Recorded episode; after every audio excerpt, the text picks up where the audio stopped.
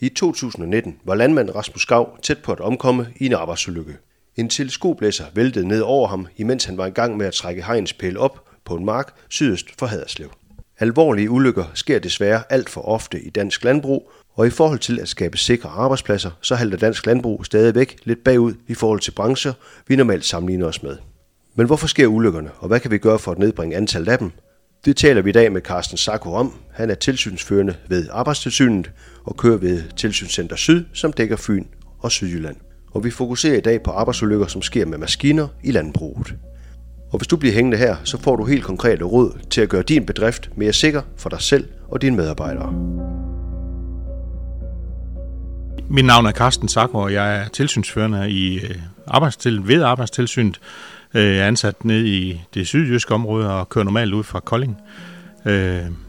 Og jeg kører jo mange tilsyn på, på landbrug, og jeg kører temmelig mange ulykkesundersøgelser, så jeg har sådan en ret stor erfaring med, med ulykker i landbruget.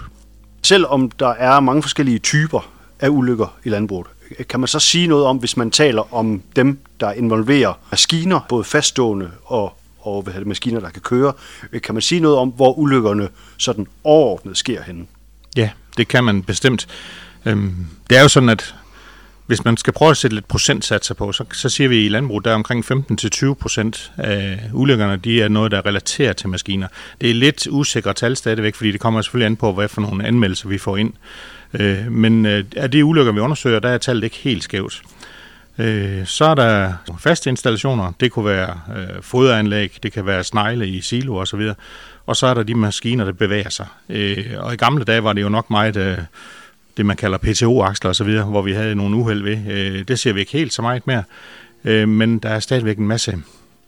Altså for eksempel automatiske maskiner. Det kunne være trækstationer i en svinestald, hvor man har et foderanlæg, der trækker rundt. Jamen der har vi en del ulykker, og det er klemningsulykker, og det er amputationer, vi taler om her. Så er der selvfølgelig også de helt alvorlige ulykker, men det, det, det er sådan endnu en kategori, kan man sige. Mm. Og hvor mange af dem er køretøjer i marken? Det er omkring, men igen, tallene er små, og tallene er, er forbundet med en vis usikkerhed. Men øh, de tal, vi har fra lidt ældre dato, øh, hvor man siger, i, i, i, i plante, i markbruget, der har man omkring tretten procent af de alvorlige ulykker, øh, de, de henføres til maskiner, altså traktorer, øh, såmaskiner osv. Men det er forbundet med en vis usikkerhed, fordi at det kommer meget an på, hvordan man lige registrerer en ulykke. Øh, Det, det er kun data, vi får ind, og det, det kan jo altid tolkes på flere måder. Hvad er det typisk, som sker? Er det, at man i de faste maskiner får noget i klemme, ben, arme, fingre? De faste maskiner, det er helt klart, at man, at man får fingrene i klemme, man får hænderne i klemme, man får armene i klemme. Og det, man kan sige generelt for alle ulykker med maskiner, der handler det om, i, i bund og grund så er maskinen egentlig ikke anvendt, som fabrikanten har tiltænkt. Og det betyder, at man skal egentlig sætte sig ind i, hvordan man standser en maskine korrekt. Vi har rigtig mange ulykker, hvor man øh, standser en maskine på et nødstop for eksempel, men det standser egentlig ikke hele maskinen, og så får man sgu fingrene i klemme, i klemme alligevel. Vi har rigtig mange ulykker, hvis vi taler om de faste maskiner, hvor man, man standser vådfodringsblander øh, nummer to, og så var det faktisk nummer et, man har standset, og så går man i gang med at arbejde på nummer to. Øh, og det er simpelthen så nemt at løse ved at få nogle ordentlige afbryder så den lige foran maskinerne. Øh, det er den ene ting. I forhold til det med de kørende maskiner, jamen det er fuldstændig rigtigt. Hvis vi skal pege på en stor øh, synder, øh, der, så er det jo sådan noget som minilæsserne. Øh, de vælter øh, godt nok rigtig ofte. Øh, igen skal man der sætte sig ind i, hvad er begrænsningerne på den her maskine, fordi det er jo altid, øh, det er jo øh, ikke rocket science, men omvendt, så kan man sige, at der er en travl hverdag derude. Men hvis man sætter sig lidt ind i, hvad er begrænsningerne egentlig på de her maskiner? Hvor meget må man egentlig løfte, når man kører med byrden hævet? Øh, må vi overhovedet øh, dreje med maskinen, når byrden er hævet? Og så videre, og så videre. Øh, konkret så ser vi tit, at man vælter, hvis man sætter en, øh, det kunne være en halmstrømaskine, man sætter på, og en øh, minibik ned i den. Jamen så er du hurtigt op på en seks, syv, otte hundrede kilo, og rigtig mange af de her maskiner, de kan så kun løfte seks hundrede kilo. Jamen så skal de simpelthen vælte, når man begynder at køre med dem. Kan man sige noget om, hvem der kommer til skade, og er det både yngre landmænd, og, eller de mere erfarne landmænd? Spektret er jo selvfølgelig igen meget bredt, men i alle brancher, der gælder det der, de første tolv måneder, man er ansat, der er man altid, eller der er man potentielt overrepræsenteret i ulykkesstatistikkerne. Det er i hvert fald det, statistikken siger, at de første tolv måneder lever man lidt med udsat. øh, på arbejdsmarkedet. Det er, hvad enten man er halvtreds år eller man er seksten år. Det er klart, at unge mennesker øh, også er en udsat gruppe. Der er en... Man er måske ikke helt så, så moden, øh, så man har nogle større risikoer for... Og man kan sige... Nu, nævnte, nu talte vi lige før om minilæsseren. Hvis man tager kombinationen af en, en seksten-årig knejt øh, på ryggen af en minilæsser, det kan være en rigtig skidt cocktail. Øh, det er det dilemma, landmanden altid står i, fordi man skal dels tilbyde de unge mennesker noget spændende at arbejde med, øh, men der er også forbundet med en vis risiko. Og er det næsten udelukkende mænd, der kommer til skade? Det har jeg en fordom om. Eller det har jeg... Jamen, den fordom holder stik. Øh, det er mænd. Øh, det er jo... Nu skal vi ikke gøre mændene værre, end de er, øh, fordi der er selvfølgelig noget risikovillighed i det øh, indover det, men det har også noget at gøre med, hvor man arbejder henne og hvilke funktioner man har. Øh, kvinder ser vi stærkt repræsenteret i ulykkesstatistikken, hvis du går ind og kigger for eksempel på sohold, øh, altså hvor du er inde og arbejder i tæt kontakt med dyrene, men det er bare nogle andre ulykker. Det er ulykker, hvor du har dyr relateret. Men øh, der hægter vi os meget op af maskiner. Det er der ingen tvivl om, og det kan vi også godt øh, konstatere. Hvorfor sker ulykkerne? Er det, at man tager chancer? Er det, at man ikke får læst manualerne, eller er det en kombi? Ja, kombi er nok et godt øh, ord. Øhm, altså, ulykker sker. Nogle gange har man rigtig travlt i landbruget. Øh, der må jeg så bare sige, set fra vores side, at der, der har man altså travlt i alle brancher. Og jeg har været ude og undersøge i, til eksempel bare utallige ulykker, hvor man... Øh, Lige har mange, der sætter et par bukke under, noget man skal ind og arbejde under. Øh, landmænd i dag udfører måske ikke helt så store reparationer på deres maskiner, der bruger man tit specialister, men man er stadigvæk inde under en, en hav for eksempel at skifte slidstål. Der skal lige to bukke under, og det tager fem sekunder. Øh, og desværre har man nogle rigtig alvorlige ulykker, hvor man glemmer de her ting, og når man begynder at sidde og rykke i de her ting, så falder de ned over folk, og man kommer altså rigtig alvorligt til skade. Øh, så den der med lige at stoppe op og trække vejret bare lige fem sekunder, det gør en kæmpe forskel, øh, virkelig forskel, og det er simpelthen så trist at komme ud på de her fuldstændig meningsulykke, meningsløse ulykker. Øh, det, det, det er så meningsløst nogle gange, øh, at det kan næsten ikke beskrives med ord. Og hvad sker der med de der læsere? Hvad er det? Er det sådan, at, at de kører op på kanter, eller hvad, hvad det foregår der? Ja, læsere, minilæsere, øh, der er ligesom to ulykkescenarier af dem. Det ene omhandler, at man øh, ikke altid har den rigtige bøjle på, det vi kalder en styrtsikker førerværn. Hvis du kører ind og henter noget, for eksempel en halm i en stak, jamen der er det rigtig vigtigt, at man har den rigtige styrtbøjle på, altså en såkaldt F O P S, Falling Objects Protection System, altså en bøjle, der går hen over føreren. Det er ikke tilstrækkeligt med den her bøjle bag ved føreren. Det er sådan helt meget konkret. Vi ser også tit, at minilæsserne vælter, og der igen er det en utrolig stor sikkerhed. Man øger sikkerheden mange, mange gange ved, at man sørger for, at man har en bøjle på. Øhm, mange kan sikkert huske de gamle grå Færgesen, øh, Ford Dexter, hvad ved jeg. Udfordringen ved dem, når der ikke var bøjle på, det var, at de trillede hele vejen hen over føreren. Øh, hvorimod, hvis du har en bøjle på, så ligger maskinen sig kun om på siden. Øh, så slår man sig rigtig meget, men man bliver ikke mast ind under maskinen. Og det er nøjagtigt det samme, der gør sig gældende med minilæsserne. Hvis man har en R O P S-bøjle på, typisk den bøjle, der sidder bag ved føreren, øh, Roll-over protection system, så ligger maskinen så om på siden, øh, og man slår sig eddermame, når man ryger af, men man bliver ikke mast ind under maskinen, og det er simpelthen forskellen. Jeg vil meget hellere ud og kigge til en, der har øh, slået albuen rigtig alvorligt, end jeg vil ud og kigge til en dødsulykke, hvor der ligger en mand ind under en maskine. Der er jo sket en stor teknologisk udvikling. Hvorfor øh, er det ikke lykkes at designe sig ud af de her ulykker? Man kan sige, det, det gør man rent faktisk. Øh, alle maskiner i dag bliver bygget efter... Øh, E N-standarder, D S E N-standarder, øh, og der er en fabrikant, der tager et fabrikant ansvar for øh, maskinen. Hvis man køber en maskine, en vinkelsliver, hvad det måtte være, og læser den bagerste side i manualen, så vil det være det, der hedder overensstemmelsesklaringen, hvor fabrikanten faktisk tager ansvaret for maskinen. Øh, og vi følger op på det i Arbejdstilsynet, hvis ikke maskinen øh, lever op til kravet, kravene om at være sikkert indrettet, jamen så, så har vi en afdeling sammen med Sikkerhedsstyrelsen, der hedder øh, markedsovervågning, hvor vi tager fat i fabrikanterne og sikrer, at maskinerne er i orden. Det, der går galt, øh, det kunne være minilæsseren igen. Øh, hvis man benytter den på en måde, som den ikke er tiltænkt af fabrikanten, jamen så kan der ske ulykker. Øh, det kan der. Det, det samme gælder automatisk maskinanlæg. Hvis de bliver afbrudt korrekt, vi har lige for nylig haft ulykker med folk, der bliver fanget i snegle inde i kornsiloer. Jamen, hvis de var afbrudt korrekt, så var ulykken altså ikke sket. Og Karsten, når vi ser på statistikken for dødsulykker i landbruget, så er det et broget billede. Nogle år har vi ti til femten dødsulykker, og andre år langt færre. men det svinger meget. Hvad er din opfattelse af retningen på det? Igen er det meget små tal, vi opererer med, heldigvis. Øhm, antallet af alvorlige ulykker, altså ulykker med tre ugers fravær eller mere, de er sådan rimelig, der er rimelig mange, men antallet af dødsulykker er jo relativt små. Det er små tal, vi opererer med, og det er derfor udsvingene er så store. Dog kan vi se øh, i hvert fald en tendens til, at hvis du har øh, eksempelvis en høst, hvor man kan se i vejrudsigten, at der er lang øh, tid til at høste i, så har vi faktisk færre ulykker.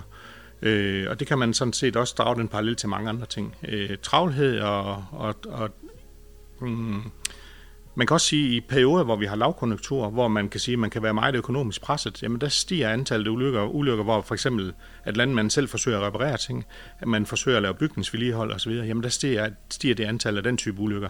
Og igen kan det også være ret alvorlige ulykker.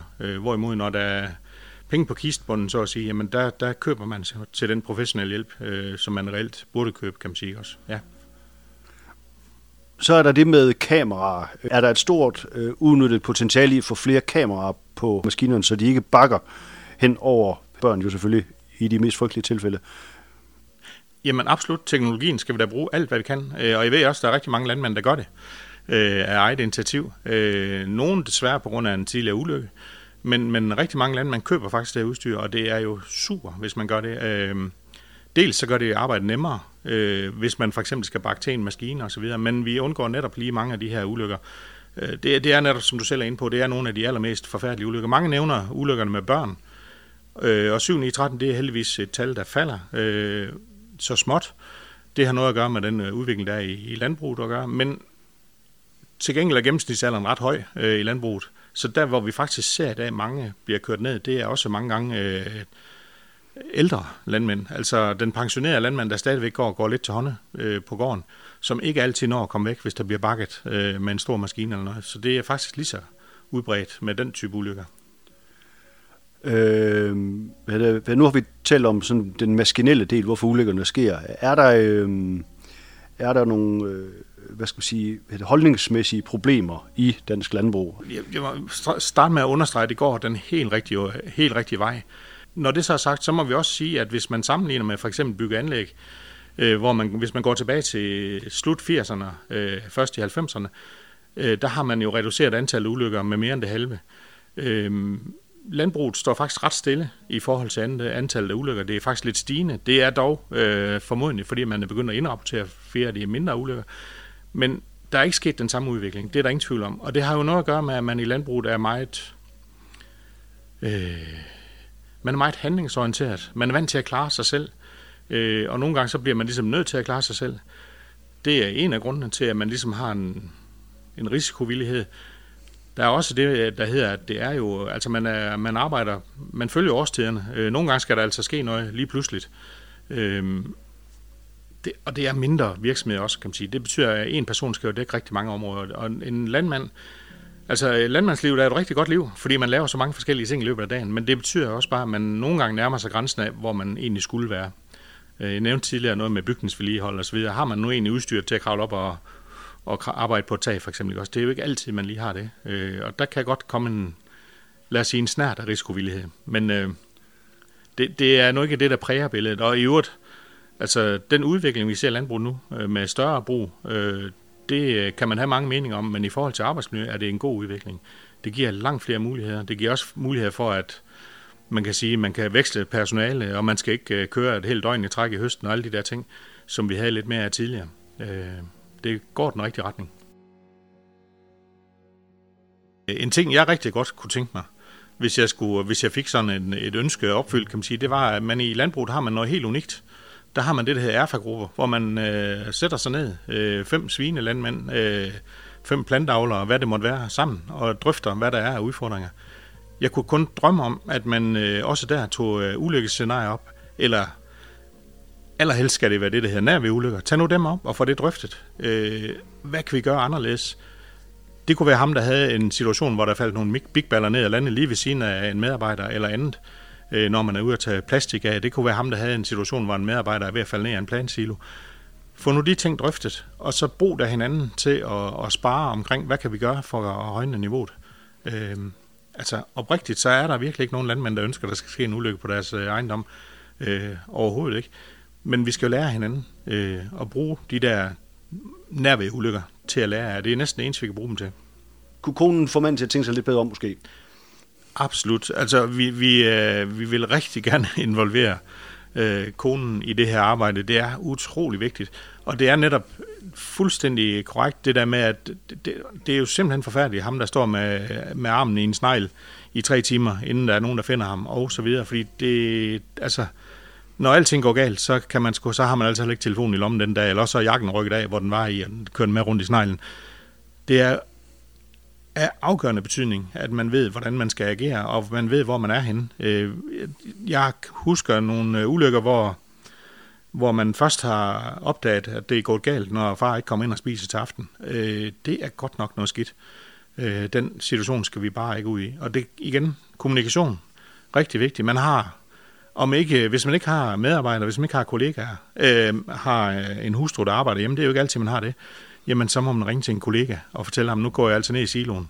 Øh, hvis ikke jeg er tilbage om en time, vil du så godt komme og kigge efter mig. Hvad ved jeg? Øh, men det er vigtigt, at man har styr på den del også. Og hvis vi tager de positive briller frem og kigger frem til, lad os sige, tyve tredive, hvor mange alvorlige ulykker er der så i landbruget, og, øh, eller hvor få? Og hvad har især drevet den udvikling? Det er ikke noget, vi kan sætte konkrete tal på. Det er, det er der ingen tvivl om. Men det er, der er ingen tvivl om, at vi vil se et helt andet billede. Det er ikke et øjeblik i tvivl om. Dels noget af det, der hjælper os rigtig meget, det er strukturen i landbruget. Igen, som nævnt tidligere, de her lidt større brug giver nogle andre muligheder. Fra vores side af, fra Arbejdstilsynets side, fra det politiske systems side, der er der også et stort fokus på det. Og derfor vil der blive holdt mere øje med landbruget lige pt. Det gælder jo sådan set også for landbrugets egne organisationer. Øh, man har der et lige så stort ønske om, øh, at der ikke skal være ulykker. Men man kan igen, de positive briller, det, det synes jeg, det er vigtigt, at vi husker, fordi det er for det første en fantastisk branche, og man har viljen, og man har evnerne til at gøre noget ved det. Øh, et godt eksempel er, at man fra Landbrug og Fødevare har været inde og presse på for at få øh, sikkerhedsledelse med ind på de sidste moduler af landbrugsuddannelsen. Jamen kære venner, det er da en succes, vi skal fejre. Øh, det er da så godt. Øh, man, man har jo en fantastisk uddannelse, lederuddannelsen i landbruget. Hvis vi lige kunne få noget sikkerhed bygget ind på de moduler også der, så er vi rigtig langt. Så er vi rigtig langt. Her har du hørt Karsten Zacho fortælle om ulykker med maskiner i landbruget. Og du kan finde meget mere viden og inspiration til at skabe sikre arbejdspladser ved at besøge hjemmesiderne landbrugsinfo punktum d k skråstreg arbejdsmiljø og arbejdstilsynet punktum d k. Så vil jeg opfordre dig til at gå ind på seges punktum podcast punktum d k og lytte til historien om Rasmus Skov, som jeg fortalte om i indledningen. Det var ham, der fik en teleskoplæser ned over sig. Og selvom Rasmus slap med livet i behold, så bliver det aldrig helt det samme som før ulykken, hverken for ham eller hans familie. Ulykken har haft store konsekvenser, både fysisk og mentalt, og den historie har du altså mulighed for at høre på seges punktum podcast punktum d k. Tak fordi du lyttede med.